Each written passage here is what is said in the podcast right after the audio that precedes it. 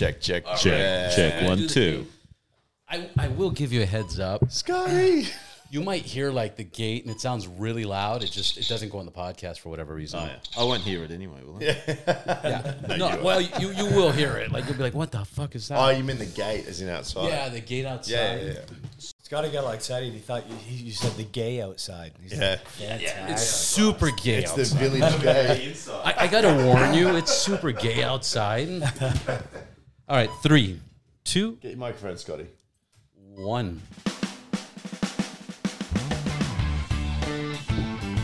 Ah, what? Scotty. Scotty's go. Oh, Scott, if you hear what's going on, if you hear what's going on, welcome to the Ride Boundless podcast, gentlemen. Thank you for being here. What a fucking crazy adventure. Whose fucking laser gun is this? Who left that shit on? Obviously, that Turn it person off. won. Turn it off. Uh, I, I want to go the simple route of quick introduction. You know, how, how do you guys introduce yourselves uh, and where are you guys from and what are you doing in LA? We'll start with Scotty. Okay, so my name's Scott Hopkins. I um, started a, a motorcycle, custom motorcycle blog about 15 years ago called Pipeburn. Um, and pretty much we decided to start a Pipeburn podcast. And we came to America about a week ago, and we've just been in Dallas, LA, interviewing some cool people, going to some amazing events, and yeah, it's been epic. We're pretty fucking dusty, to be honest with you, right now. There's no drinking involved in this whole uh, adventure, was there, Scotty? This is the first drink you guys had. Uh, in Yeah, toilet. yeah. We're actually, yeah, yeah, we actually don't drink. right, right. Virgins. Yeah, Yeah, no Super- cocaine, no weed. we just actually did a tour of uh, the Hot Wheels place, and uh, I was walking by Scott. I'm like, Scotty, you fucking reek of booze, bro. You smell like a fucking alcoholic dude. I just walked by on fucking Venice Boulevard. and and come. He always smells like cum. I'm used to Oh, that. you're used to- Booze and cum. It's a thing. Perfect. How would you introduce yourself? Uh, oh shit. Um, so I'm Anthony Partridge, and uh, I'm friends with these fucking weirdos here. Fucking um, weirdos. I uh, I've been building bikes for like 20 odd years. Um, I've been doing TV shows on Discovery Channel. I've had a couple TV shows for the last six years on Discovery Channel in the UK. Um, and uh, yeah, I'm a bit of a mixed bag. Really, I was born in England, kind of grew up in Canada, spent 20 years in Spain, and then uh, got sucked back into the UK by by Discovery Channel. But No, that explains the Spanish you were speaking the other yeah, day. and I'm I'm just clawing to get out of England. I'm just like tooth and nail, just trying to get out of the rain and the cold. Come over here to California. Oh, you want this is where you want to This stay. is the plan. It's been a plan for like six years, but um, it still hasn't happened yet. But I'm I'm like that close. well, seven's the, the the lucky one, Seven's right? a lucky number, bro. That's the lucky number. Me. Who the fuck are you, man? Um, I don't know. I don't know anymore. Who are you today? I'm Mark Hawwa.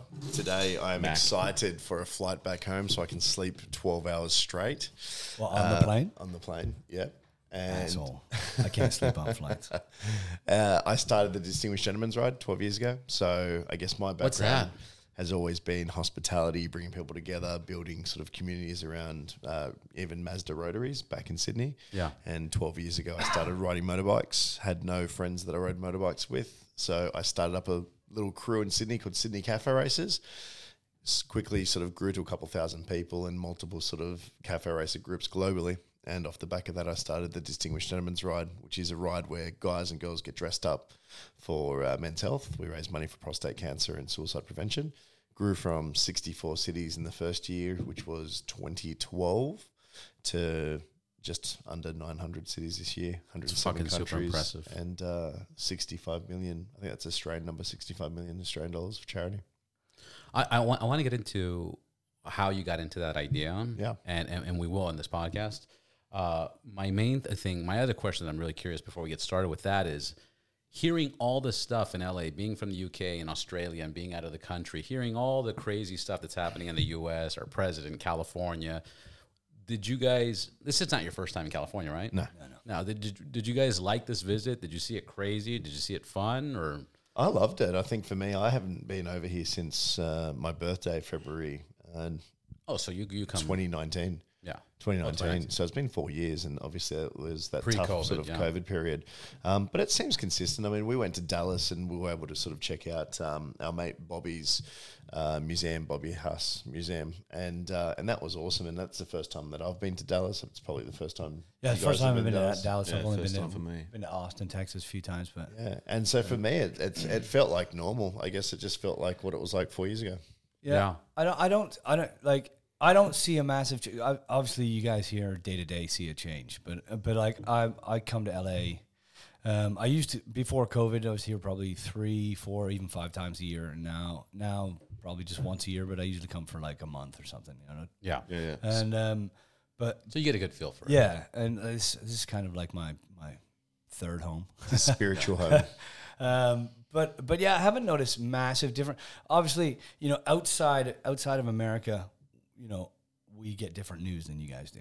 You know what. I mean? Yours is all kind of told by Fox and CNN or whatever, right? You know what I mean? Shooting, stabbing. Yeah, yeah. But um, so so we only kind of see that, and then you you land here, and you you know what I mean. It's just I don't know if it's because I'm so used to the place. I don't see much of a change. You know what I mean? But again, I don't live here. I don't pay my taxes here, so it's Yeah. I guess it's a bit different day to day. Do you pay tax? Of course. We'll beep that out. listening. Well, that's why he's in different countries. Yeah, exactly. It's just a, this is his Who tax the- who the fuck are you avoiding running away? exercise. Yeah. I, we Googled my name the other night and we were looking. Uh, apparently, I'm worth 1.2 million dollars. Nice. Yeah, man. yeah. Did you know? It's I all had in no idea. Had no idea. you know? Um, and, and if anybody's got that 1.2, can fucking I have the rest Don't of you it back, it- please? Yeah. Don't you bank in Mexico? That's where all your money is. Hey, listen. Bahamas. That's uh, Isn't that the meeting with Jaime Camille? I'm just kidding. So, Robert, has it changed? Like being a guy that has been here a while. COVID was tough. Yeah. COVID was tough. My, my question to you guys was, uh, you know, because I always think about when people visit LA and they're like, oh my God, I'm going to visit LA. And then they see Hollywood and Highland and you see how fucking trashy and dirty. And you're like, oh my God, like this is terrible. Yeah. Uh, and, and then down certain parts of downtown LA. But I guess that doesn't really apply to you guys because you guys are visiting people and you kind of know where your spots are at. To be, have, to be fair, I mean, Venice and Santa Monica and all the rest of it sort of felt like there were less homeless people than every other time I've been here. Right now, But I don't know if that's because COVID's moved them. And the same thing happened in Sydney. Yeah. COVID happened and they had to move to different areas that were still sort of a little bit busy We actually- to be able to get some money off people. We actually went to the comedy store last night for a drink on the way home. to see fun, some man. comedy, see what was going on, and then on the way back, we're like, "Hey, they're like, do you want to go see? Should we drive around see something on last night?" I'm like, "Let's uh, let's drive kind of like beach way back back to uh, Marina Del Rey, and we'll see if we can." Uh, Catch all the homeless coming out of the woodworks because you know at No. nighttime you know Venice and Santa Monica usually changed. It was like all Right. tourists in the day and then junkies and sketch bags at night, right? Yeah. And uh, we didn't see any, not no one, one. all the way from Santa Monica all the way to no one Marina Del. Rey. Didn't We see were just surprised that that was Anthony's favorite pastime. Yeah, yeah. Finding people that had less than $1.2 million he, he pulled out his book with homeless. check. Like, I got to go at I got, I got to relate homeless. with the people. You know what I mean? I need, to fi- I need to find my Yeah, people. it, it felt different, but I mean, we know the we know the sad state is you know that the money's not being spent there; they've just moved somewhere else. Is there still Yeah, seventy? the sorry, support's is there there. still seventy thousand tents in uh, in uh, And Skid Row. Skid Row? Yeah, yeah, there's probably that, and, and there's probably more. 'Cause I- here's the thing: during COVID, during COVID, it got dark. Yeah, yeah. like like mm. even this was like this river over here or whatever fucking you know sewer. you um, guys shower in it. that shit that shit got sketchy as fuck. That got sketchy as fuck. I mean, literally, I was just like with a gun, like in my home and shit. Like I don't No fucking way. know. You know, I'm on the first Yeah, yeah. floor.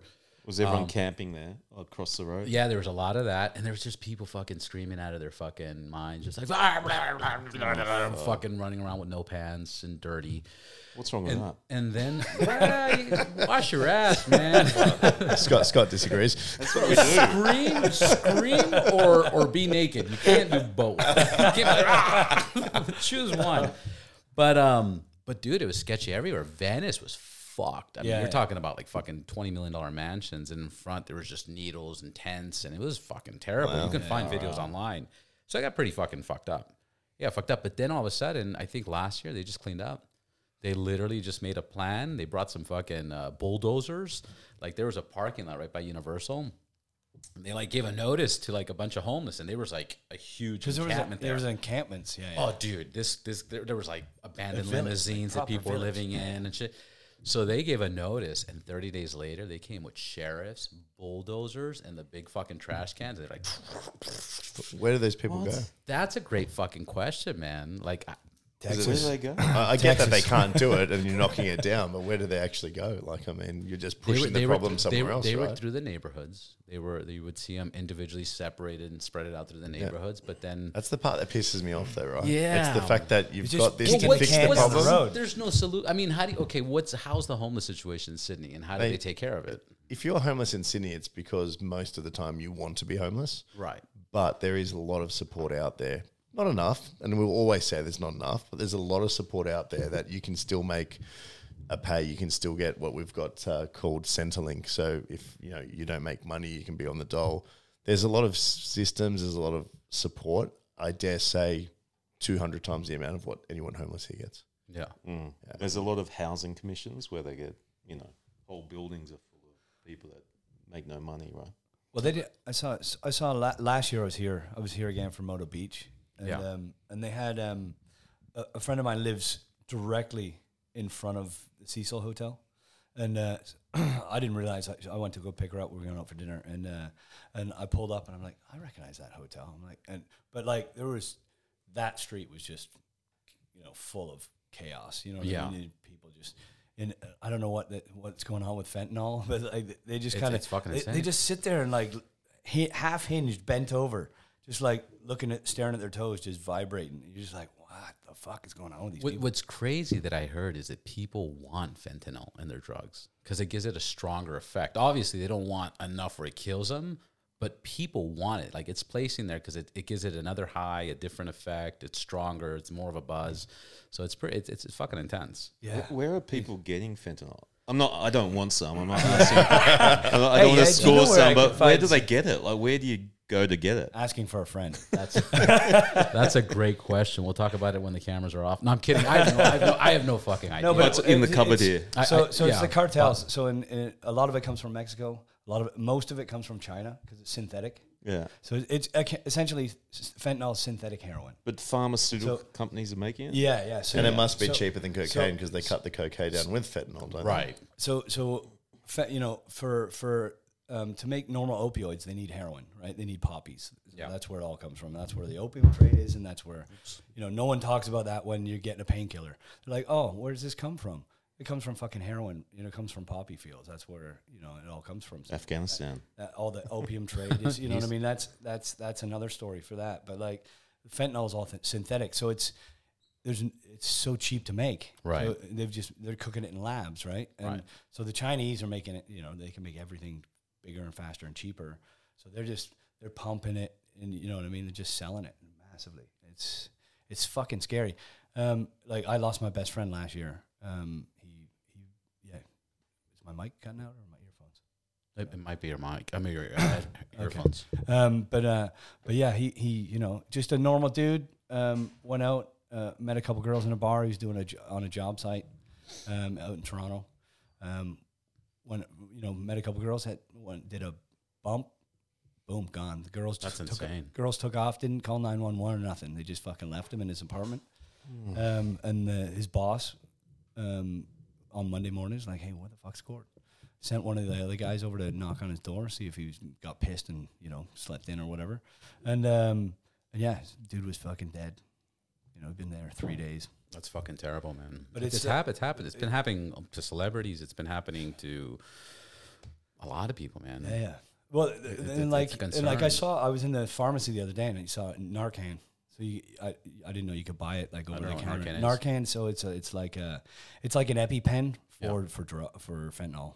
Oh, So, like, really? So yeah, a lot of people.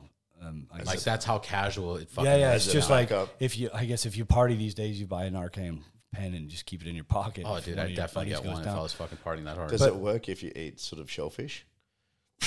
I don't know, but so so in so a, fr- a, a f- bunch of my friends they they went to they went to Miami on a holiday, and one of the guys said he went off and tried to get some gear, and uh, and just did a bump and right there on the street, just dropped, and the ambulance came, and they wouldn't give him Narcan. There, the ambulance won't the the, the paramedics have been told not to do it anymore Right, because the thing is, n- no, it's what. So when you come out of your like, when you wake up, a lot of people get really aggressive and hit the paramedics, get violent. Wow, yeah. Because you don't know where you are. You're in this kind of crazed state. You don't know what's just happened. You wake up and ah, you know what I mean. And uh, so they they don't even they're not, like they put you in an ambulance and they take you to the hospital and let them do it. And and that trip to the hospital, you know, that could be life and death. That's why a lot of people are also dying from that because the first responders aren't aren't responding anymore. Yeah, it's like I, I used to lifeguard, and like one of the first things that we learned was like if somebody's drowning, don't fucking approach them because they're just gonna jump on you and, and drown you. so it was just like grab the buoy and fucking like grab the buoy, you know, because you know that's your first reaction. yeah. Yeah, and, and this is uh, and, and we won't get too stuck on this uh, topic, but um, this is where you know illegal drugs and legal drugs come into play. you know, if you legalize them, the quality of drugs is going to be obviously tested and better, and you know what you're going to get. You make it illegal, you're not really preventing anybody from doing drugs. People just now have to get it from sources that they don't know what the fuck's in it Yeah. and, and where they got it from. and and you're propagating the you know the, the drug trade. You know what I mean? The illegal drug Right. trade. If, it, if it's legal, Right, like it's marijuana. weed, Like, you know yeah, I like mean? It's weed now, you can go and fucking get a menu and you can see yeah. who grew it, what they grew it with, and et cetera, et cetera, et cetera, et cetera. et Well, it, well, it's so bad in, in Western Canada, in uh, in British Columbia. It's just you know, it's it's just like you know, in the worst parts of, of the states, people are dropping dead everywhere, and it's just a massive problem. And so there's a guy uh, last year or two years ago who opened a, a shop called the Drugstore. It was a actual mobile store. I think he started in a location and then he went mobile, but it, he sold uh, It's usually cocaine. the opposite, right? They start Yeah. mobile and then they get Yeah, yeah, exactly. But he he um uh, but he sold cocaine, MDMA, um, ketamine. He sold like all class A drugs. You could only buy two grams. Um, he limited it to that, but it was all checked and it was there's zero fentanyl in it. It was all because he was like, listen, I just want to fucking help these people because they're getting fucking everyone's dying. You know what I mean? Yeah. and they all they're all gonna get drugs anyway. So that it's just like he's kind of doing a public service. Obviously, it's massively illegal, and the cops kind of shut him down after a while. But they let him kind of go for a while. Yeah. Um, so you can just it's just It's, fucking wild. It's, It's, it's, fucking. it's, it's, always been fucking a big deal. I mean, drugs have always been a deal. Alcoholism has been a, a big deal, you know. And, and and I don't know if I blame it so much on it being illegal or being addicting or all of the above or mental health, you know. But like, it's it's too accessible, especially in, in America. I think they say America consumes seventy percent of all drugs in the world. Wow. Yeah, huge. At once? What's that? At once? Just, That that, once, that, that was last night. That- last night. last night was heavy. Why, why does every motorcycle podcast go into drugs? Are we all just fucking junkies? it, it, it, it just seems like that. I, I want to talk. Okay, let's talk about uh, your your guys' trip. Let, let, us talk from day The acid one. trip Scotty. or, or the fucking fent- The fentanyl, fentanyl trip? fucking trip. Scotty, how, well, how's it been, man? Like Oh, the far out. Where did we here? start? I'm uh, I'm trying to remember where we. Okay, so we flew from Sydney to Dallas, and we had the most amazing experience going to the Haas Museum. So You mentioned that Bobby- beautiful- so hold on, hold on, go back because we started the podcast in Sydney. Oh, Right, that's I flew right. to Sydney for a week to start the podcast with these boys there. So should we start with you and yeah, then yeah, jump you to okay. you uh, Okay, you so you fly to start in Sydney and then Okay, yeah, I'll take over. So, or do so- we do like a Quentin Tarantino where like the middle's the end and Yeah, yeah, yeah. it's gonna be a lot of fucking editing. Uh, but but yeah, so when when we you know we've been kind of look at that shit podcast guest. the Still fuck got his is fucking this phone. guy, dude? What the fuck? you have to buy us a case it's of fucking- beer now. It's fucking it's fucking rolling too. Fucking rolling. Fucking rolling. Should we connect them to the Bluetooth and be what the fuck, dude? um, no, but uh, so so we've been talking about this for I don't know for a while now. It was just Talking kind about of what? the podcast, like Right. starting. Oh, the that's starting the podcast. thing. Yeah, yeah. And uh, and I, I kind of started poking Mark a few months back. I'm like, hey, listen, when are we gonna do this? When are we gonna do this? Because the the gaps of you know all our availability and and, and stuff's kind of closing up. And and he's like, fuck it, I'm doing a throttle roll. So fly over. You can uh, you can MC my event. And So uh, throttle roll is like a motorcycle street party in Sydney. kind of like bit what Roland did the other day, a bit smaller uh, Right. version of that. Um, no racing, but like bikes and music and food and beer and stuff.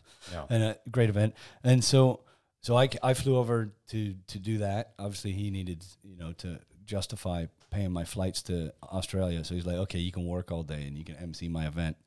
Uh, he told me I wasn't allowed to swear either. so I, and, and I get up there.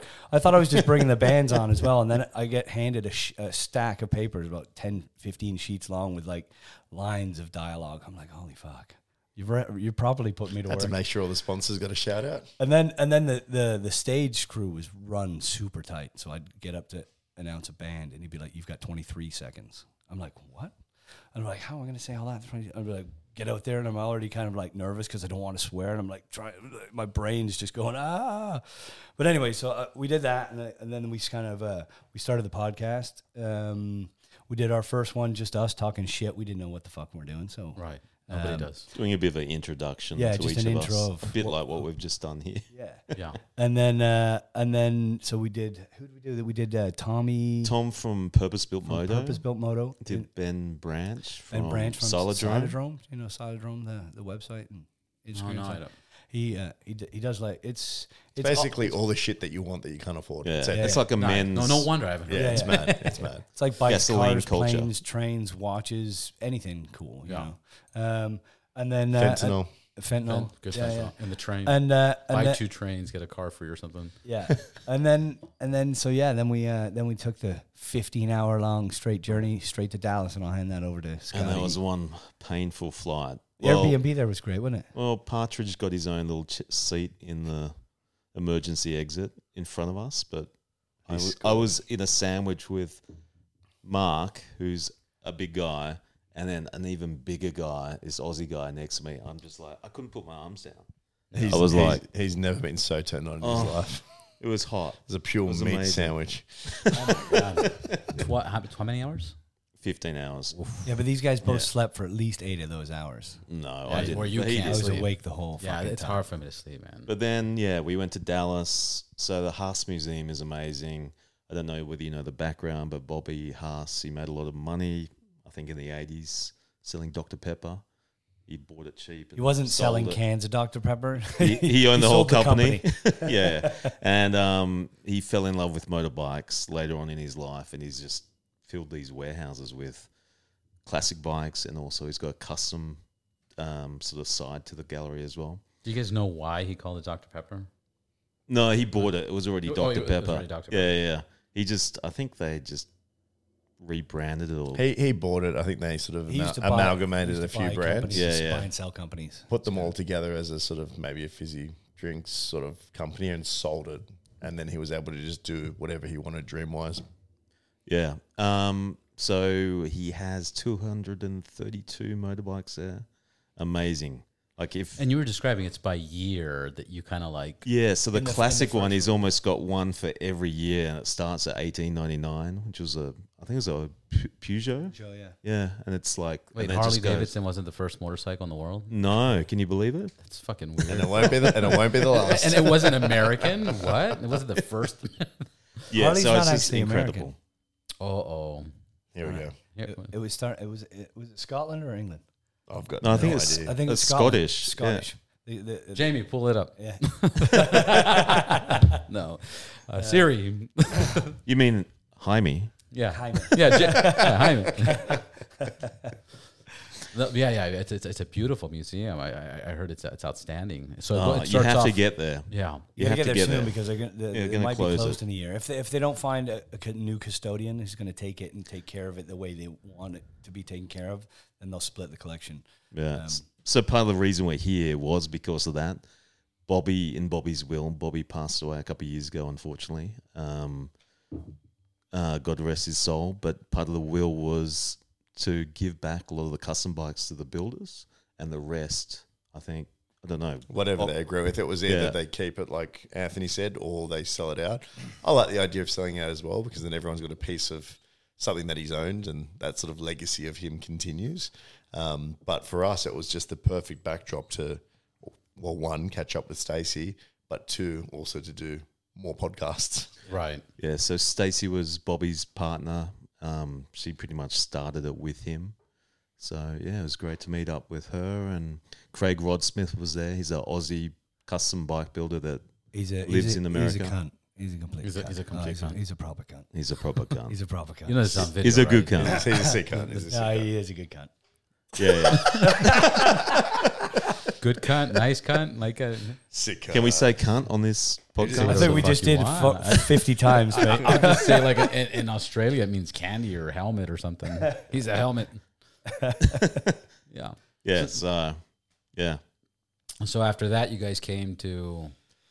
to La La Well, Land. We actually, we actually, uh, we flew Jay Shire out from Boston. So she owns this uh, business called Madhouse Motos, and um, Lebanese girl, absolutely lovely, builds some amazing motorbikes, and sort of, you know, she's just, she's the OG, right? She's so good at what she does. So we flew her out and.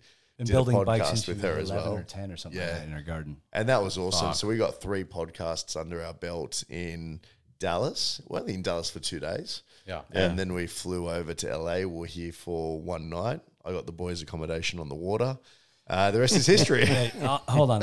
he says on the water. So so let's let's wind it back to um, Dallas. So we arrive in Dallas after a 15 hour flight. I've not slept. These two have both slept, um, and so they're feeling quite fresh. I'm like fucked. Is it the cocaine? that- that Yeah, it was all the sleep? fentanyl and cocaine that I took on the plane to try to help me sleep. And uh, so then I, we get here, and he's like, "Oh, dude, the the the Airbnb's sick. We're gonna have fucking three bedrooms. It's lovely. It's fucking nice place." It's right on the water. No, not, Oh, no, you're no, talking about Dallas. All right. So so we there is get no water in Dallas. just It's concrete. right on the sewer. Um, and so so we get there and we get we it takes us half an hour to figure out how to get inside and then uh, and then we get in and we're like we walk in and like oh this place is fucking lovely we walk down oh one bedroom that's lovely two bedrooms oh lovely where's the fucking third bedroom you fucks Uh-oh. and we're like oh we couldn't figure it out and obviously it's a pull out bed in the, in the living room. On the yeah. but there's not like no curtains so you got like a massive bay window just kind of you, you know So we slept together. So- Let's so, cut. So yeah, cut, cut, cut, cut, the cut the chase. chase. And S- Scotty snores like a fucking dead man, and fucking he's got a sleep apnea machine. So it's either sleep with Darth Vader or sleep with a snoring fucker. And I'm just like, holy shit. How's a dead man snore? I want to know that. That's Like quiet. you, like you, mate. so I don't snore. So, so he's dead asleep. Yeah, yeah. Um, I just think he's racist and he wanted to sleep with a white guy, and not a brown guy. come on, you'll always be my brown bro. But uh, but Fuck. but uh, It's getting very racial. oh, so racist. Um, so, anyways, they had sex and, So, yeah, and they've yeah. got a kid coming in nine so, months. It's beautiful. yeah. And then so What so color is he going to be? beige. if he comes out black, I'm going to be. Jeez. if he comes out with red hair, It's Roland's kid. Roland was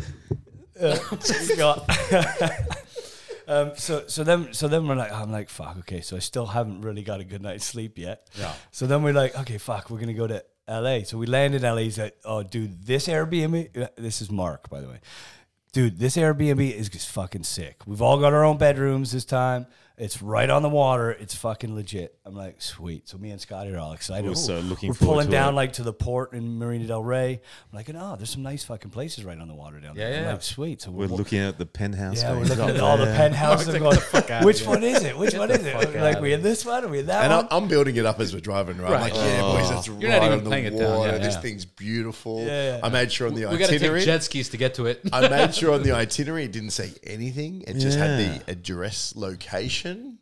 Yeah. So so then Mark calls the owner and the, and the owner of the Airbnb. He uh, he he kind of shows up and walks. His, who's walking us to the place? I'm like, why do we park here? And we're walking way down the other end of this parking lot. I'm like, that's weird to have a parking space like so far away from your apartment. right. And I'm like, okay, so maybe it's just whatever. So we we get like halfway down the quayside, and it's like, and I just hear him and Mark talking. He's like, oh yeah, the boat is like. I'm like, I just look at Scotty. I'm going, did this motherfucker just say boat? Right, he And like, I'm say looking, and there's no there there ain't no 250 foot Sunseekers or Yeah, super like- yachts or like nice big sexy looking yachts. Yeah, like, yeah. they're all little small sailboats, like where we were. They're like a raft. And I'm like, you, mo-, I'm like, you motherfucker. So sure enough, he opens the gate. We walk out to this quay, and we're on a 35 foot like J- old Jeanneau, like 35 year old sailboat. I'm like, you motherfucker. It was fucking. It was- Beautiful. It was it, it was Beautiful. it was everything I wanted it to be when I was planning this out eight weeks ago. Yeah. and I funny. found this boat, and I'm just like, these boys are gonna fucking hate me, but Yeah. I need to do this because I know that the look on their face is gonna make me feel Did you endless record it amounts at of least? happiness. Yeah, Yeah, yeah, recorded yeah. It was nighttime, so it was like it's not as if I could get their reaction on GoPro. Right. I recorded them afterwards. I had the GoPro recording the whole time, so I'll look back at it. But I recorded the boys afterwards to get their interactions. And to be fair, they were upset, but they were pissing themselves laughing at the same It was time. bloody it was funny. so funny. You know, we are just so tired. And we just got off the plane. It was like already midnight or something, or ten o'clock or something, and we're just like, fuck. and they had individual bedrooms. yeah. Well, we Oh. made we made him sleep in the fucking galley because it was his fucking. You You know, didn't get a bedroom. His It was his great idea. Yeah, yeah. So I took the uh, he took the master. I couldn't even took sleep that two. night. Remember, I was just like shivering. I was waking up hot and cold. Fucking Good thing I, the whole wo- night. I I got out of bed at like three thirty in the morning and I walked to go take a piss and thank God I did because the boat was sinking. there, was, there was six inches of you, water. You over exaggerate so fucking much. But it was was- it was- sinking. I, I stepped into the toilet. And right? you swam into the I swam into the toilet, right? I swam up, Swam into the bathroom. swam into the the bathroom to the toilet. No, I stepped in, and the water There's was just aqua turds everywhere. the water was above my ankle. Were you drunk and you stood in the toilet? No, no, no, no, Maybe. because it, it's like a wet room, right? So Right, right. a- and uh, so, so obviously the drain, uh, you know, when So you saved when their you have- lives. So I saved their lives. these Oh my guys. God, We they would've fucking owe you. no, he didn't wake us up. He, he just swam out. I just, oh, I just, I, he, packed, he got he went to the hotel. I packed, I packed all my bags and I put them outside on the quay. But as I was going out, Mark woke up. So I, oh shit, man, I was just fucking, you know, I was just pumping the. Come. I'll turn the pump on. Saving I'll you drain the guys. drain the oh, I bilge. thought he was trying to start the fucking boat because I just hear motors or pumps or something running and I'm half a fucking sleep because we've been drinking like every night that we've been here we've been drinking right? So it's three o'clock in the three thirty in the morning. We had an early night which was midnight. And he's telling me this story and I'm trying to fucking take all the information in. And then he goes all right I'm going to bed. And I'm like what the fuck? What about if this floods again while we're sleeping? I'm like I'm going to be the first one dead because I'm the closest one to the fucking bathroom and so I've looked at the time I've gone at Water's not 3:30. fire. It's not going to like come out and burn you first. Bro, it just slowly, slowly creeps up. We don't goes- know that, man. Sneaks into my nostrils and I drown. No, a shark guides in because of the goes water. into your sleep apnea machine and up the tube and fucking drowns you straight. So I set the alarm. So I didn't want to wake up, but I set the alarm for three and a half didn't wanna wake hours. up. For three and a half hours, I set the alarm because I was sitting there going, if that happens again, it took three and a half hours from when we first went to sleep. just about and I'm a nice fucking guy, so I woke up at 7 a.m. and then I couldn't get back to sleep. That's the story of this whole trip. And no sleep. It's minimal sleep. It's just been we've done nine podcasts and it's just been total such, or in LA.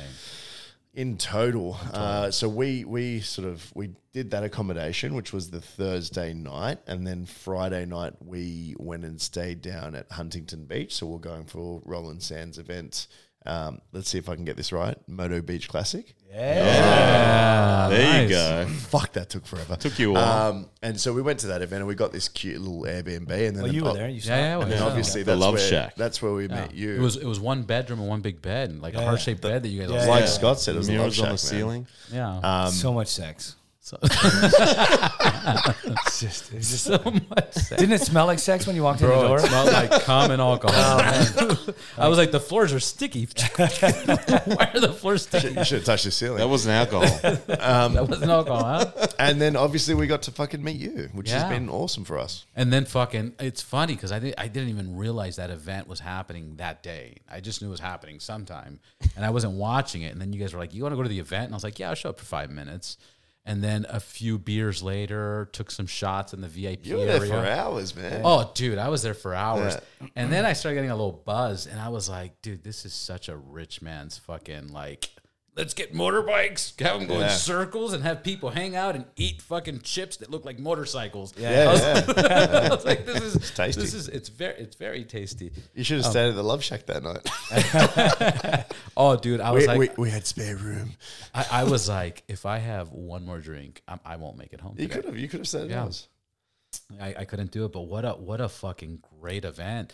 The live wires. What do you guys think about the live wires? Did you guys Well, I ride think them? I'm pretty, I'm, I'm- I'm pretty sure you know what I feel about it, Mike. by the footage you've got on your Senate. Yeah. I, was, I I know, I- I, I was got- telling everyone that Anthony's only tested half the bike because the front half wasn't touching the Wasn't ground the entire at all. time. At all, dude, I, I fucking love that bike. So much. I was Which bike are we talking about? the Del Mar, The the, Del the, Mar. the, the Livewire Del Mar. The He's just S2 saying that the because S2. he wants one for free. I Yeah. do want one for free, and uh, and hopefully I can make that happen. Well, not I'll, for free. be I'll just- honest. I, I, I, just I I'm used gonna to build be I used to be the general manager fucking like 10, 15 years ago for Harley Davidson. So I went on a lot of test rides. I've never seen anybody have so much fun on a bike than you on a test ride. yeah, yeah. I was like just you naturally clicked on the fucking bike, and it loo- it looks like your cock was like inside the bike, into it. and the I, bike I was actually did. your I a- did plug my cock into the bike.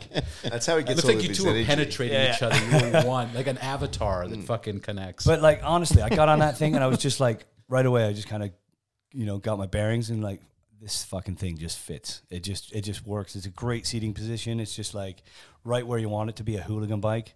Yeah. You know what I mean? I've got loads of different bikes and and I love all motorcycles. I'm I'm, I'm never gonna give up my fucking ice engine bikes, but that that to me, electric bikes are not the new. You know, it's not taking over. For me, it's just a fucking another fucking cool toy to put Right. in the box, right? And that if if you're you know people bitch and moan about the the the range on it because you get like what 80 80 miles or something like but like. If you're ripping around the city you're not doing 80 miles in a fucking day Yeah. you know what i mean you're going he- from here to here and here and how are you going to even get most from, people that go to work, I think like the average is like forty miles. yeah and like and like the, my only fear is when i get one of those things i probably won't have my license for very long because Yeah. it's just a fucking complete hooligan bike it's so fucking fun it just and you have to ride it like that Uh, I've got a question for you, Anthony. Yeah. Do you have a license?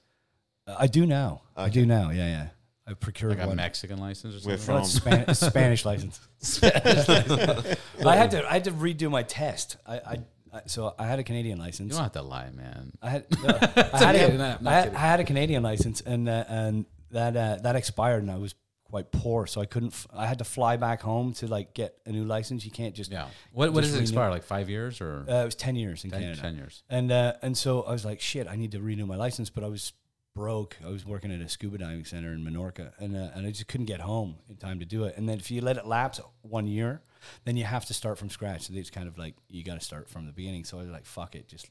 And then for pretty much my whole life in Spain, I was like, I didn't have a license. I was just driving around riding bikes, and I had a, I had a mo- I think every motorcyclist has had that one year in life where it's like, fuck, I don't have a license. I, I own one of the biggest custom motorcycles like, in, no. in one of the biggest custom motorcycles in Spain, two doors down from the police station, and I didn't have a motorcycle license. yeah, you don't need it. You know all the cops. I knew all the cops, of course, but uh, but it was the it was the chief of police for the local cops. He he was gunning for me because I painted some yellow parking lines, you know, like for bikes out in front of the parking lot.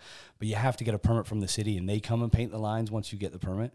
But I was like, I don't need a permit. I'm just going to paint the yellow lines. And then uh, the the chief saw them one day, and he's like, "Fuck."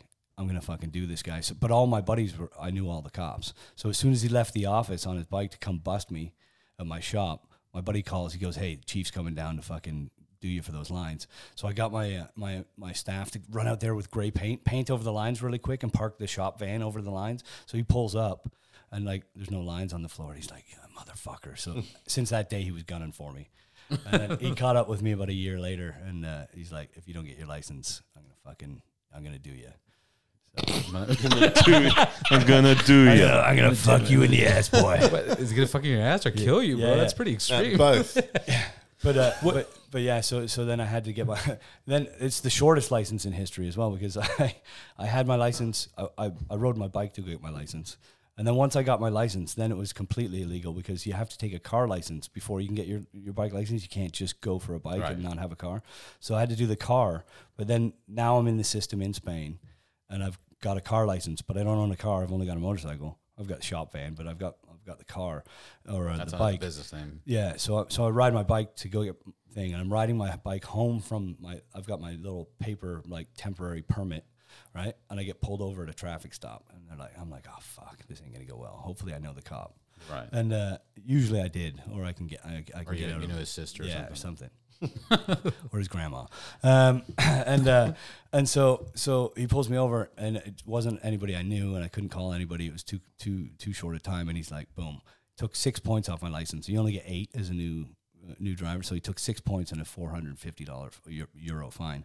So I had two points left on my license half an hour after I got my license, and Wow. then and then two weeks after that, I got in a huge fight with my girlfriend at the time, and uh, she was she was um, a recovering alcoholic. She was a bit crazy, and uh, and uh, So I was either like stay and like it was one of those relationships was either fucking or fighting. There was no in between. It was like all passion or all fucking the house is getting smashed to bits. Right. And I'm like, I gotta fucking leave because this is gonna go mental. And so I stupidly, I was drunk, got on my bike and just fucked off to my buddy's house and uh, ran into another police control.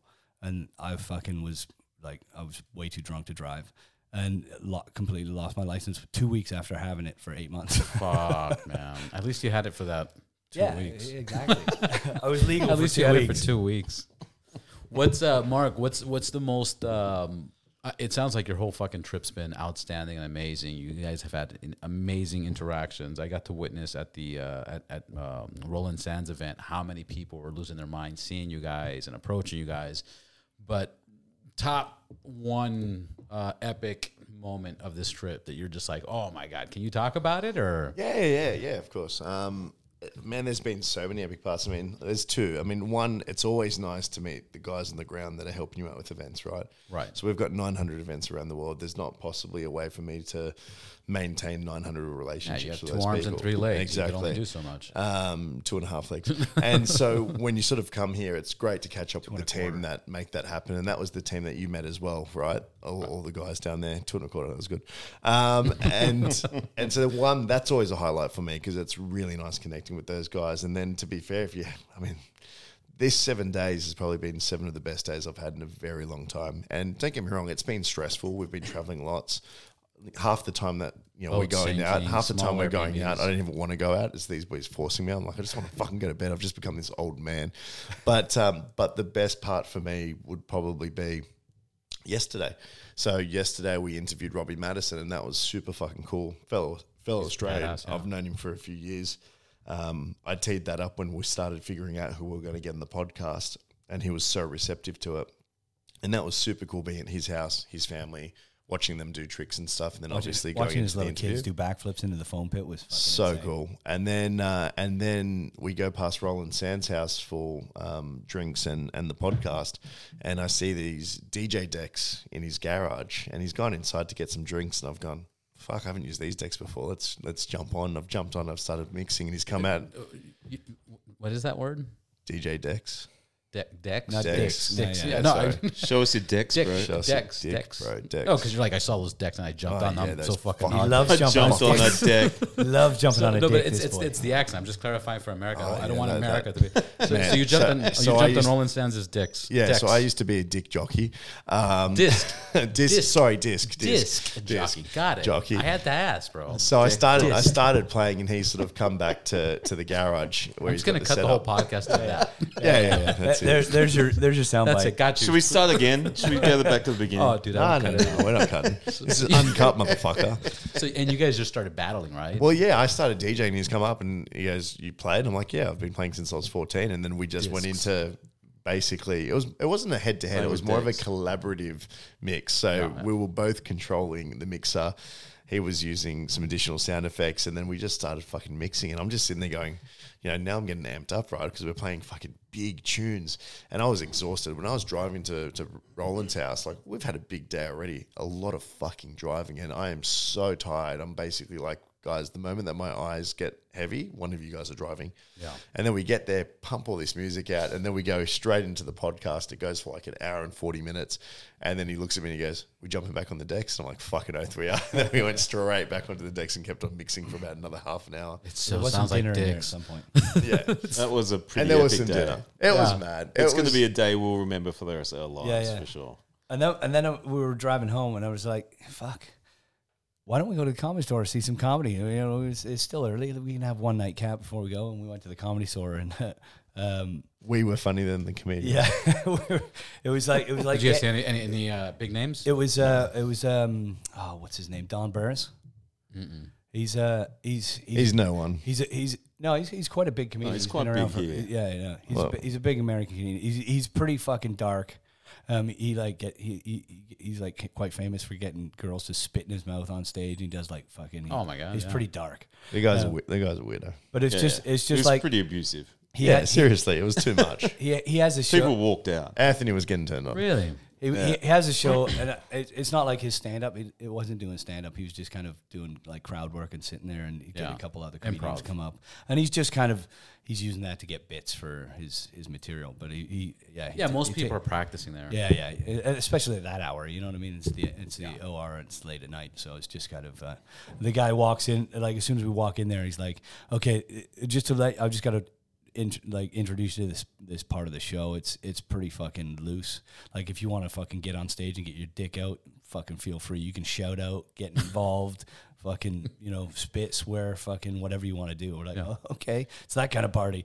So we walked in and it was. Uh, We basically got there after all the comedians had finished, and he was just trying to soak up the time to justify the money we just spent.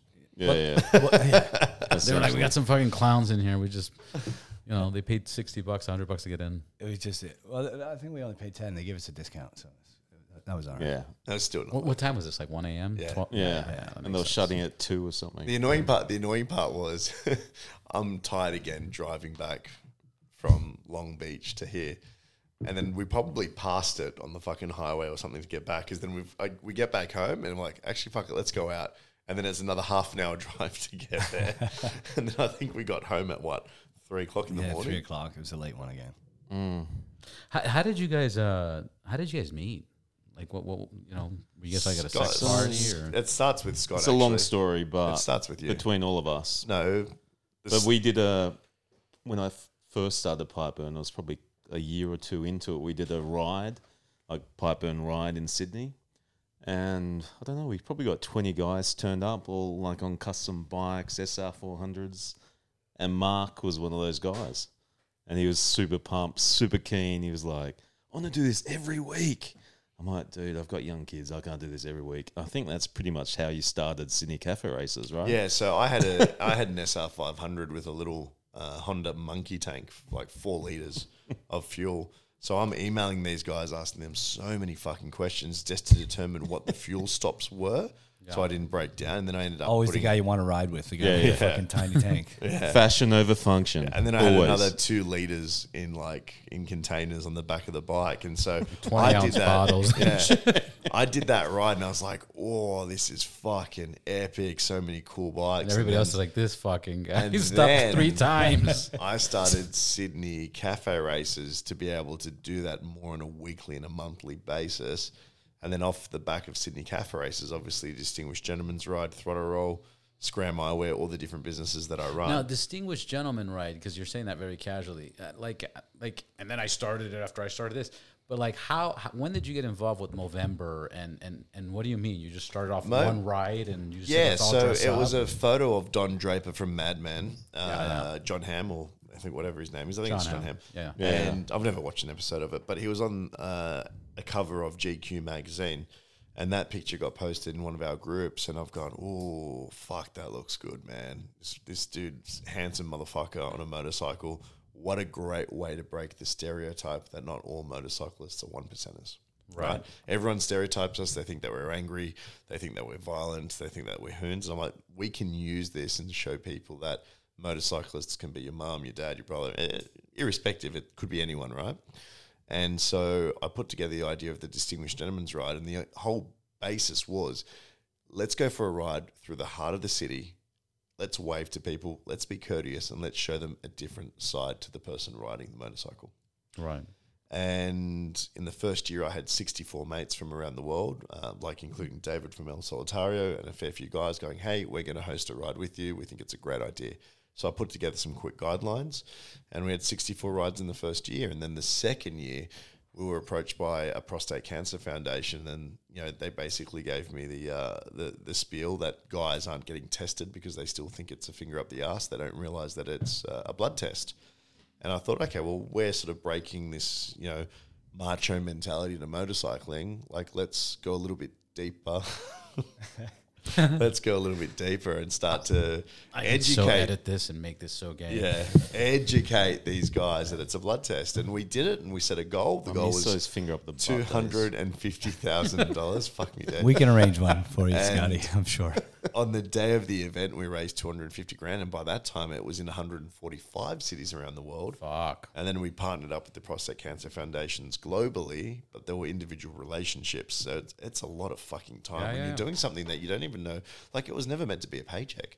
It was let's just do this, build it up, save a few lives, and and palm it off to a charity that will know how to do this better than we will Right. the fact of the matter is they couldn't do it better than we do, and that's why we're in the position 12 years later where you know we're still kicking ass with it, and it's grown from you know 64 cities to 900. We partnered with Movember about eight years ago because we wanted to sort of basically have one relationship with a charity, Yeah. as opposed to the six or seven that we had back then. Um, and then as a result of losing one of our ride hosts in Austin, Jeremiah, uh, we sort of started to to prioritize the mental health side, and that connected really well with motorcyclists because there are a lot of issues that we were able to talk about, and there's a lot of people that are feeling pretty down. And during COVID, it was a good time to spark that conversation up Yeah, again. absolutely. And we now 50% goes towards prostate cancer and 50% goes towards suicide prevention. So it's That's it's, strong, It's man. been a life saving event for a lot of people. Oh my god. Yeah, for sure. And it's always interesting when you've got these events. And to be fair, sometimes it's a little bit draining as well. And I don't say that in a bad way, but more emotionally because you know you're the guy that started the Distinguished Gentleman's Ride. People know that they can come up to me and talk to me in confidence, um, and that we can talk about these issues. But sometimes you've got days it gets heavy. where you're having that conversation 10 times and you know you want to you're in bed by 6 p.m because you're just exhausted like london when we did the london ride together i think i was in bed by 6 p.m that night. Didn't even go and party. Didn't even celebrate the end of dgr i was just drained Wow, man. Uh, I mean, amazing. That's where we, that's where we met. yeah Really, so that's that was the segue into i guess me building dgr getting sponsored by triumph motorcycles um, and also having a relationship with the bike shed in london they were our hosts dutch and vicky are good friends of mine um, and they put on a show and anthony had his uh, one of his yamahas at the show and i saw this yamaha and i was like oh this is cool i I don't think i actually knew you before then No, no, no. I met you specifically there yeah, that first time, show, and. I'd flown 24 hours to get to this show to be there for three days and fly back to Sydney, and then I met this motherfucking cunt, and and it, it changed my life. Like he, he's probably my closest motorcycling buddy. Like it's just we've done rides, man. We've been invited to do test rides in in Catalonia. Uh, we've ridden bikes in a whole diff- lot of different places Yeah, all together. over the world. it's been uh, it's been emotional. Yeah. this whole fucking trip. This is the longest I've been with him and anyone goes. So, like, you know, I'm going to be with Scotty at the airport crying that I miss Anthony. I mean, I've, this guy's been he's in Sydney for a week and with him here for a week. So it's been it's been two awesome weeks. And then Yeah. obviously Scott and Anthony would have met as a result of Anthony and I. Yeah, we met in Austin, I think, first time. Yeah, Oh, I think- 2018. I think we- Where we had the best, probably the best weekend, apart Yeah. from this last week. That was epic. Yeah, it was just a shorter version of what we're doing now. Yeah, it was without the podcast, and it was just uh, it, it just clicked. Like I- I think we'd probably talked a few times, you know, online with pipe burn and probably some of my bikes Yeah, on the side or something like that. we featured your Yamaha ye- yeah, years ago. exactly. Yeah, and uh, but yeah, we never met. Obviously, you know, I'm not going to fly to Australia as, as Yeah. much as Mark Unless, flies unless, unless someone else pays him. unless someone else pays for my flights. Um, but uh, but yeah, it was good. And that, so we we met Scotty in, in Austin. It was just like he's one of the fucking boys. He's he's he's one of us. You know what I mean? It just kind of clicked. And then the chance that we got to get back together when we start when when Mark because I do a po- another podcast in in in England with uh, Charley Boorman and a friend of ours Ben. I've heard of him. Um, he, uh, Awesome. He, he- Which how did you do that? um, well, they're friends. Of guys- they're friends of mine that I met through the DGR. I- I, met I met Charley. I met Charley uh, at the DGR, and I met Ben at the DGR because he was the he was working for Movember Yeah. um, at the time. So he helped uh, host the rides in in London and worked with the bike shed and all those guys. So the amount of relationships that that event has created is fucking And we're talking marriages. Insane. We're talking future, marriages, yeah. future divorces. a lot of people have come together oh, at that event. brotherhood, friendships. I mean, didn't but- someone actually propose at the Yeah, DGR? yeah. Our San Diego host actually got married at DGR as well because he met his his partner through DGR. The cool thing about it is, listen, there's a lot of people out there that uh, are socially lonely, And I think a lot of us guys got into motorcycles because we didn't have that big friendship network, and that's your hobby. Know, it's your weekend. Yeah, you've yeah. got some free time, go for a ride. But you quickly realize how how you know fast you can build really strong relationships because you've all got the same passion of motorcycles. Yeah. So what I love about DJ, and I only realised it during COVID, is yeah, it's great that we're raising money for charity. It's great that we're raising sort of awareness, getting guys to get checked for prostate cancer, being able to have those conversations about their mental health. But then it is also equally important that they come together and get to go for a ride together because they're forming these in person relationships. And that's Right. social connectivity that you don't have when we're going through COVID. You know, it was a great one for those guys to still be able to get out there and do that. And, you know, there are a lot of guys out there that have got a friendship circle now because of DGR.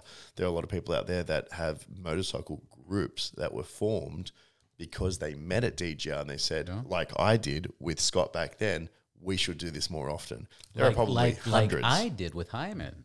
I met Hyman at Bike Shed once. He was buying a jacket, and I was like, I got that jacket. You should get it. He's like, Yeah, yeah. And I go, Nice to meet you. Nice to meet you. That's it. We never talked. Yeah. And then last year at DGR, it was like four of us standing next to each other.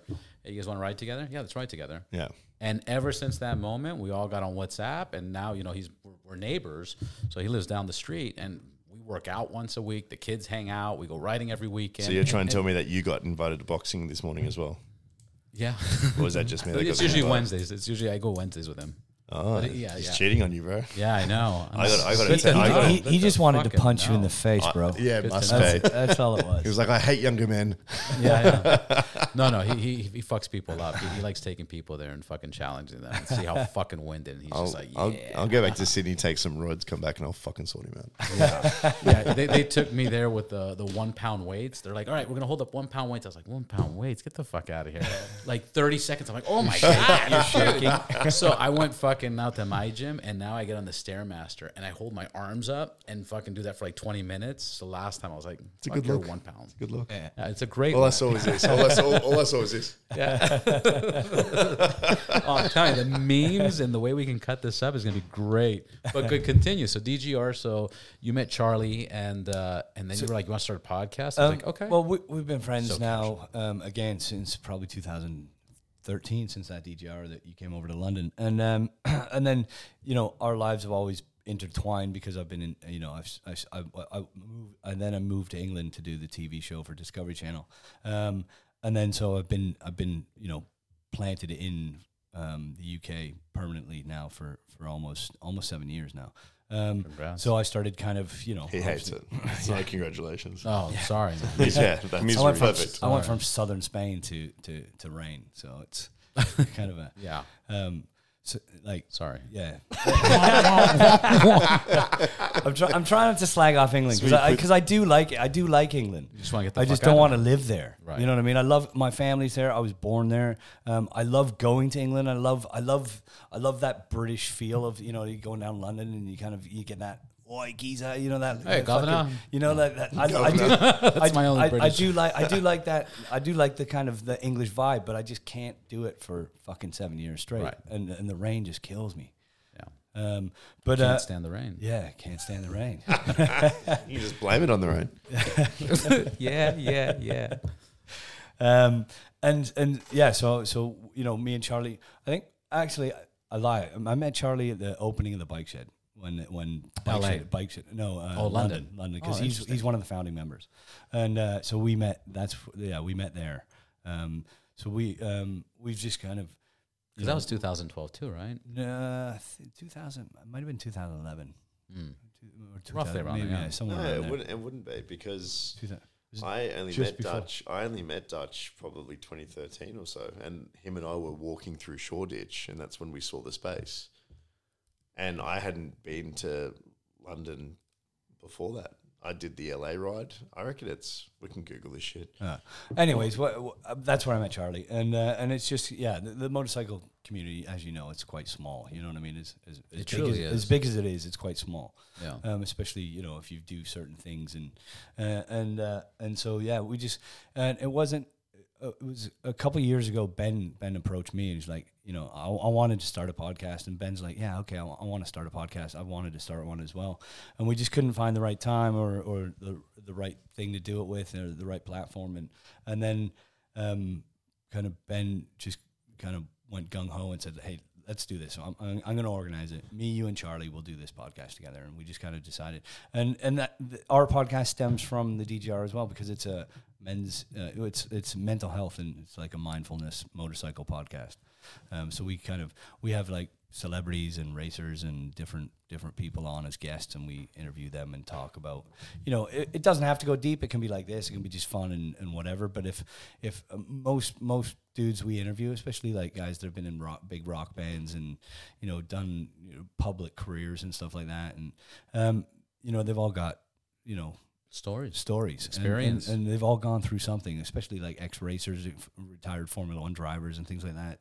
When you lose, when you when you finish such a like a career that's so big and you're so famous, and then all of a sudden you go to being not in the spotlight anymore, it, it takes a toll on people. And some people go through, you know, rough patches. They lose their family members. They lose whatever, and and you know, so so it can get quite deep. And it's it's really it's I quite like it because it's it's it, it's a chance for me to actually unload my shit because we actually do have those those chats and, and, and it's in those chats where I get to go, hold on, actually I, I start thinking about things and I'm like and I get these things off my chest because I'm talking to my mates about, you know, like like why he started the DGR and, and why it's so important for us to have these conversations with each other just to check in and just say, hey man, are you all right? Because sometimes you you know, for for no apparent reason you can just, you know, we've all got problems in our lives and you can just start thinking about something and it can lead you down a fucking dark Oh, path so really bad, yeah. quick and uh, and if you don't talk to your mates about it then it just manifests you know well, you what I mean can It- talk to and- your mates sometimes about it. yeah, exactly. Well, well, that's the whole thing that Mark's been trying to do, and Movember's been doing, and, and, all this kind of, our whole community is is trying to kind of make this a normal thing. You know, guys, we don't have to be fucking tough biker dudes. You know what I mean? We don't have to. You know, we're allowed to talk about shit. We're allowed to have emotions. We're allowed to fucking cry. We're allowed to. You know what I mean? We can we can we can open up to our friends and not. Uh, okay, Is, the is there is there a line of of what you can talk about and not talk about? Like like where is it where it's a legitimate complaint of like fuck man, you know, uh, my, my the children are overwhelming, my wife's overwhelming, works to, you know, and, and then where's the line where it's just like you're kind of complaining, we're like Yeah, you know yeah. like work sucks and I don't like my job. It's like dude, stop complaining about it. Like like it, it, where's the thin line? You know what I mean? But I think I think even even just a complaint like that, you know what I mean, because you're still thinking about that shit, and it's obviously It- it beats you, It, yeah. beats you down. But like you, even if you were just complaining like that, and your mates are like, "Listen, you fucking dickhead, shut the fuck up," and and that's that's enough for the, the conversation, just to like take you out of that mindset and go, you know what, Fuck, actually, right. I, I'm a fucking complaining cunt. You know what I mean? I don't have it that bad. Take a step back. And look at the things you do have. You have fucking kids. You have a wife. You have a house. You have a fucking You have a job. roof. Yeah, you have a You know what I mean? You got food in the fridge. It's not that fucking bad. You know what I mean? I, I was just watching a post today. You know Sadhguru? No. Uh, You guys ever seen him? Oh, No, this no, guy's like uh he's like one of the main fucking gurus from India, super famous. He- anyways, he was talking about uh he was, he was he was like talking to a crowd and he's like, How many times has somebody walked up to you and like stabbed you? Everybody's like, Never. He goes, Well, that's the same way with your thoughts. Nobody's attacking you with your thoughts. It's Yeah. you attacking yourself with your own thoughts. Yeah. You are creating the damage. You are dealing with that. And, and, and people don't realize that aspect. Yeah, yeah. And that's why, and I and I believe that's awesome and that's strong, and you need that brotherhood to say, "Hey, shut the fuck up," or "Hey, I understand," or you know, you definitely don't need the person comparing. Yeah, yeah. But then there is a thin line where I'm saying that it's just like, dude, you're, Yeah, for like, sure. Are you? But then is that like a mental health issue where it's like, dude, you don't even realize how blessed you are, you know? Or like, like, yeah, yeah. Well, it's it's it's it's it's again, it's all about your headspace. And I- I've started and through through my other podcasts, I've I've realized that because I've always been a really positive thinking guy, and you know, I've I've had lows like most, but most of my lows have been, you know, I've I've had three or four like five six year relationships. And and only kind of like when I when I have a breakup and I kind of you know that like two three week period after a breakup it's like you, you th- think End of the world. everything the world shit. And and and you know I'd kind of bounce back out of it and I'd be fine. But that was the only kind of like times I've ever really felt kind of like I've I've gone into a bit of a depression you know? I thought but I'm just a bit low. I'm not depressed. I'm just like you know shit's not going great I'm bummed out. yeah yeah bummed out. This sucks. yeah.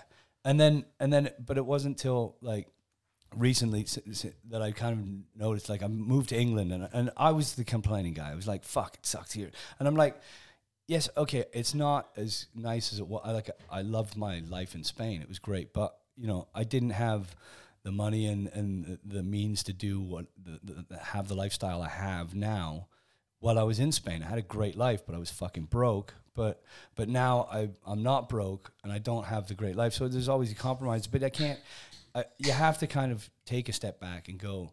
You know what? Okay, it's not all bad. You know what I mean? I've got a fucking great place. I've got you know great people in my life. I've got you know everything I need. It's just okay. It might be in the wrong location, but but you know it's you got you got to you got to you got to actually Yeah. realize that you're thinking negative, you know, and go fuck, stop fucking being negative. Like just, it was like yesterday, you know, we we had the most fucking epic day ever, and we were all pretty tired, and we're driving to Roland's, or I was we're driving into the comedy store, and I and and I was just like, you know.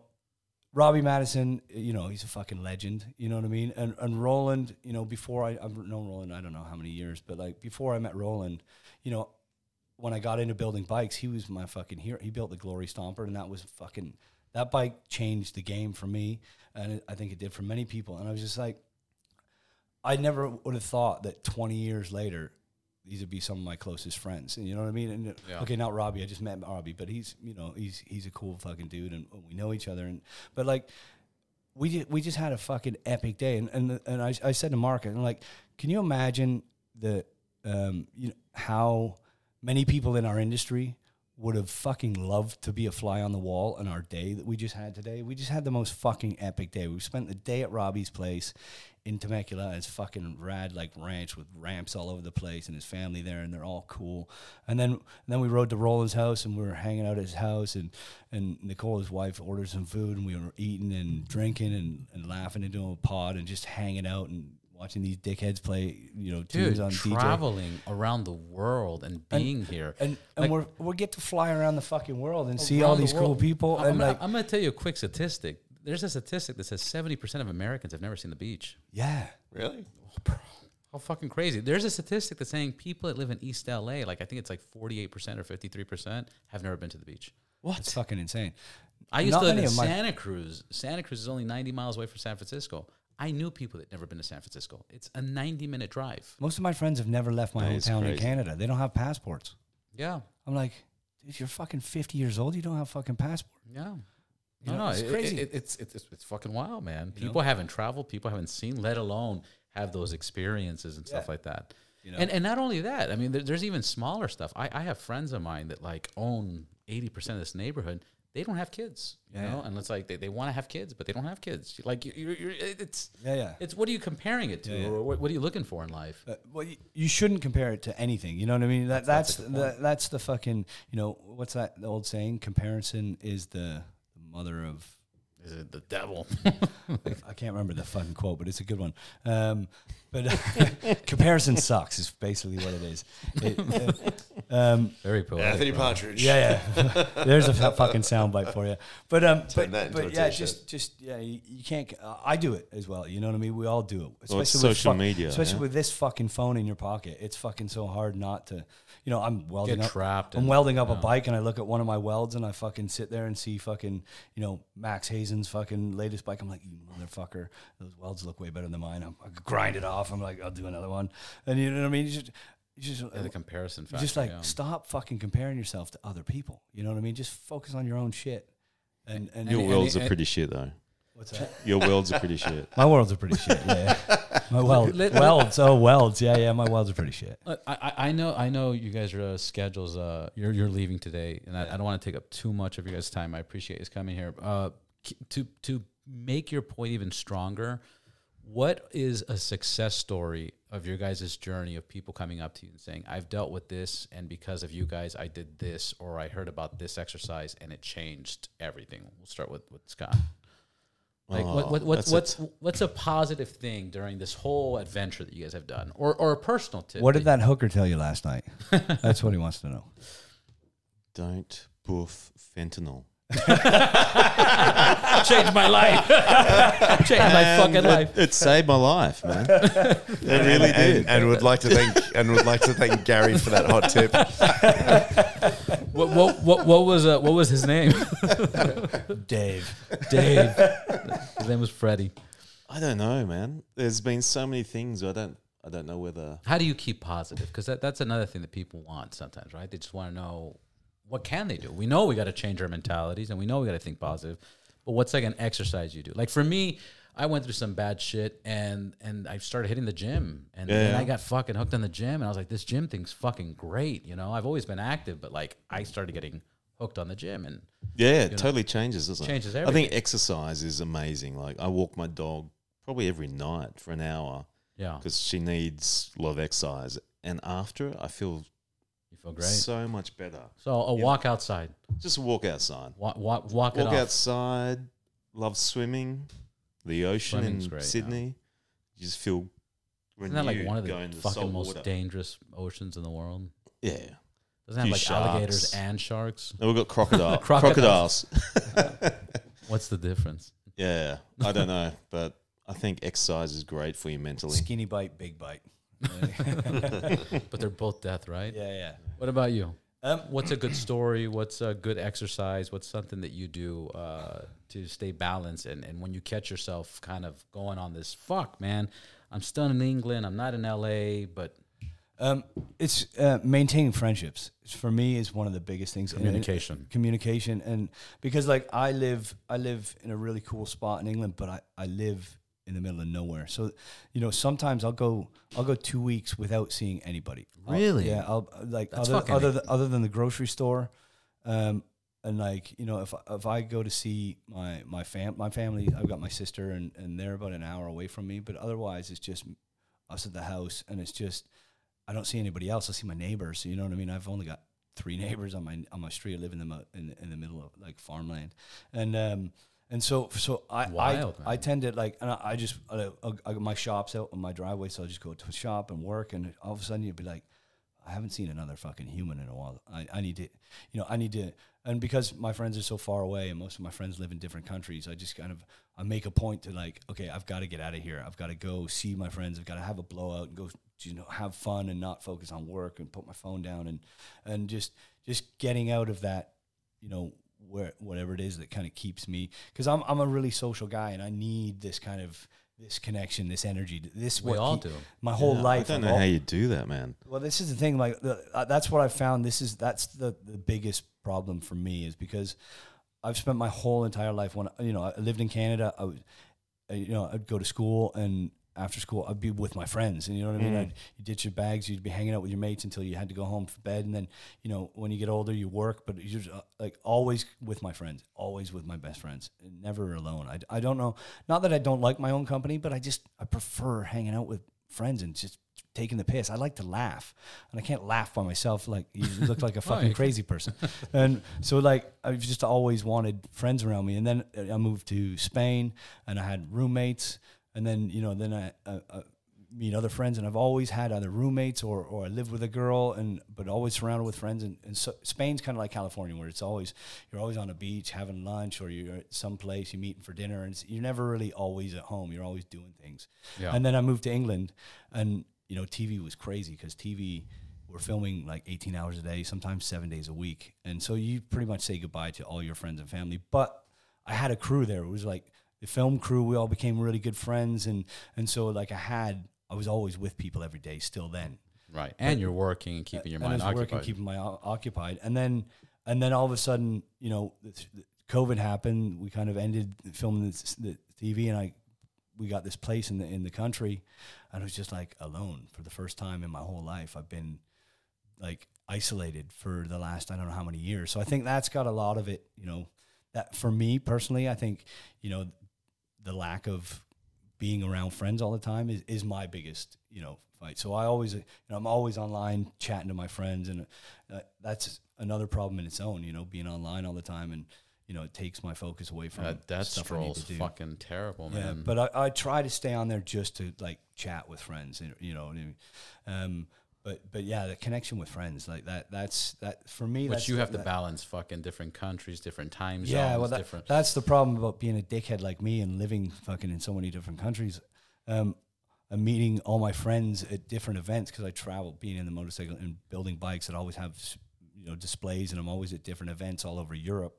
So I I create all my friends have been created at these events, and they all live in Italy, France, Germany, you know, all over the fucking world are my best friends, and, and none of them live near me. So it's just I've got to get on a plane pretty much to go hang out with my mates.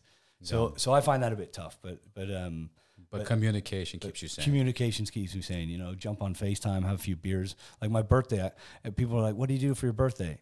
And I spent, I got absolutely shit faced in my kitchen by myself. If my neighbors were looking through my windows, they're like, "What the fuck is this guy doing?" He's just talking to the kitchen counter. I had my phone set up on the counter, and I'm talking to my mates and, and just partied with my mates in Canada. But I was in my You should, kitchen. you should get like a phone for each mate. Yeah, and yeah. Just FaceTime at the same time and just fucking, hey guys. Well, I'm, I, I've tried to hook it up to the TV because I wanted to put it on the TV. you know Life size, yeah. life size, so you can have the whole thing. But it's, I couldn't get it to work for some reason. yeah. But uh, but that for me is the key. It's just friends, yeah. friendships. Mark, My turn. Your turn. It's a mix of both. I mean, what Scotty said, the endorphins that you get from going for a walk for me in the morning. I always go to the gym in the morning. I'm fat fit, so like I love my food, but I'm still relatively fit. I just wouldn't take my shirt off at the beach at the moment, but we'll get there in a few months' time. Um, but for me, it's the social connections. It, it really is. I mean, I've been really fortunate that I've still got six mates from primary school. I've still got about 20 mates from high school, and, and they're my crew. I mean, these are guys that I've known for anywhere from 33 years to, to what am I, 38, so 25 years. Wow. Um, and having that network was really strong for us. And I think you only sort of start to reflect on questions like this after COVID because we were all, I guess, alone for so long. Um, but even with our crew of friends, we were doing playing poker every Sunday night. And we fucking loved it. And it was online. We could see each other's faces and we're having those interactions. But you looked forward to Sunday night. And then we all bought these um, PlayStation and PlayStation 5s and Gran Turismo and the seats and the full setup and we we're racing uh, Gran Turismo nearly every night every night of the week during COVID. So it's a, it's a mix of both of them. And I mean, you did say so how we helped people, and you know, being able to have conversations like this and being able to show people that we're not three or four macho guys that don't talk about our well-being. We're talking about our well-being. Yeah. And you see that at these different events that we attend. I mean, I've seen some of the rides that I've attended go from, you know, guys not really interacting with each other too much, um, now starting to get to know each other. And then if you fast forward to one of the rides that we did pre, uh, recently, there were two guys talking about testicular cancer. Two guys that didn't know each other talking about testicular cancer and the fact that they both had the sort of testicles removed. And you walk past that conversation and you sit there and go, this feels like something that we've all created. We've all been able to get into this position with DGR where men are comfortable talking about their health. You wouldn't have heard that conversation back in 2010. Two No. guys aren't, two random guys on motorbikes aren't talking about that shit. And so for me, it's really about, I think the enjoyment that I get from DGR is one, breaking the stereotype, but two, being able to facilitate a community that feels comfortable enough to talk about their health. And I think that's saving more lives than any of the fundraising and any of the rest of the stuff that we're doing. I agree. Um, and I know that's a big call because obviously the event takes money to run and fundraising is an important aspect of it. Um, but if we can get guys that are over 45 to get checked for prostate cancer and they find out that they've had prostate cancer, they have prostate cancer, uh, and they're able to get to it early enough, that is the part that keeps us going in the office. And the emails that we get on a weekly basis from guys saying, hey, if it wasn't for you, I'd be dead. That happens every fucking week, and it is amazing. It's sometimes uh, a little bit daunting um, because you also have other issues that come off the back of prostate cancer as well. Um, but for us, being able to help people keeps us in a really good position mentally as well. Man, um, thank you guys for sharing what what your cause has done. Uh, the interaction you guys have with each other. You guys are fun. You guys are cool. You guys are adventurous. You guys are responsible. You guys Oh, are well, fucking. that last one, I don't know about that. It's one. quite a good, to be fair, to Hey, be let- fair. Let, let- let me tell you something. You, you guys wouldn't make it this far together to my studio after the shit you went through if you weren't responsible. Yeah, you know, yeah. like y- we, yeah, we work hard and we play hard. exactly. That's what I was about to say. That's we're quite we're quite the contradiction, right? Because I mean, even for me, people look at me in a suit and expect me to live my life in a suit, and I'm like, no, that's just DGR. And I'll swear and I'll smoke a cigarette and I'll get drunk and party. And to Anthony's comment, we work hard and we play hard. When we're working, we are working and we're doing everything that we can for whichever event that we're running. Um, but when you know when we're hanging up at the end of the day, it's like, no, let's go out, let's ride motorbikes and let's party. And yeah, I think that's how the whole world should be. But uh, again, you asked like what what can help people. That that balance is what helps me as well. Mm. Like you know, it's it's you have like you can't just be all all in on work and not fucking have fun because then work sucks. You know what I mean? Yeah. I do a job.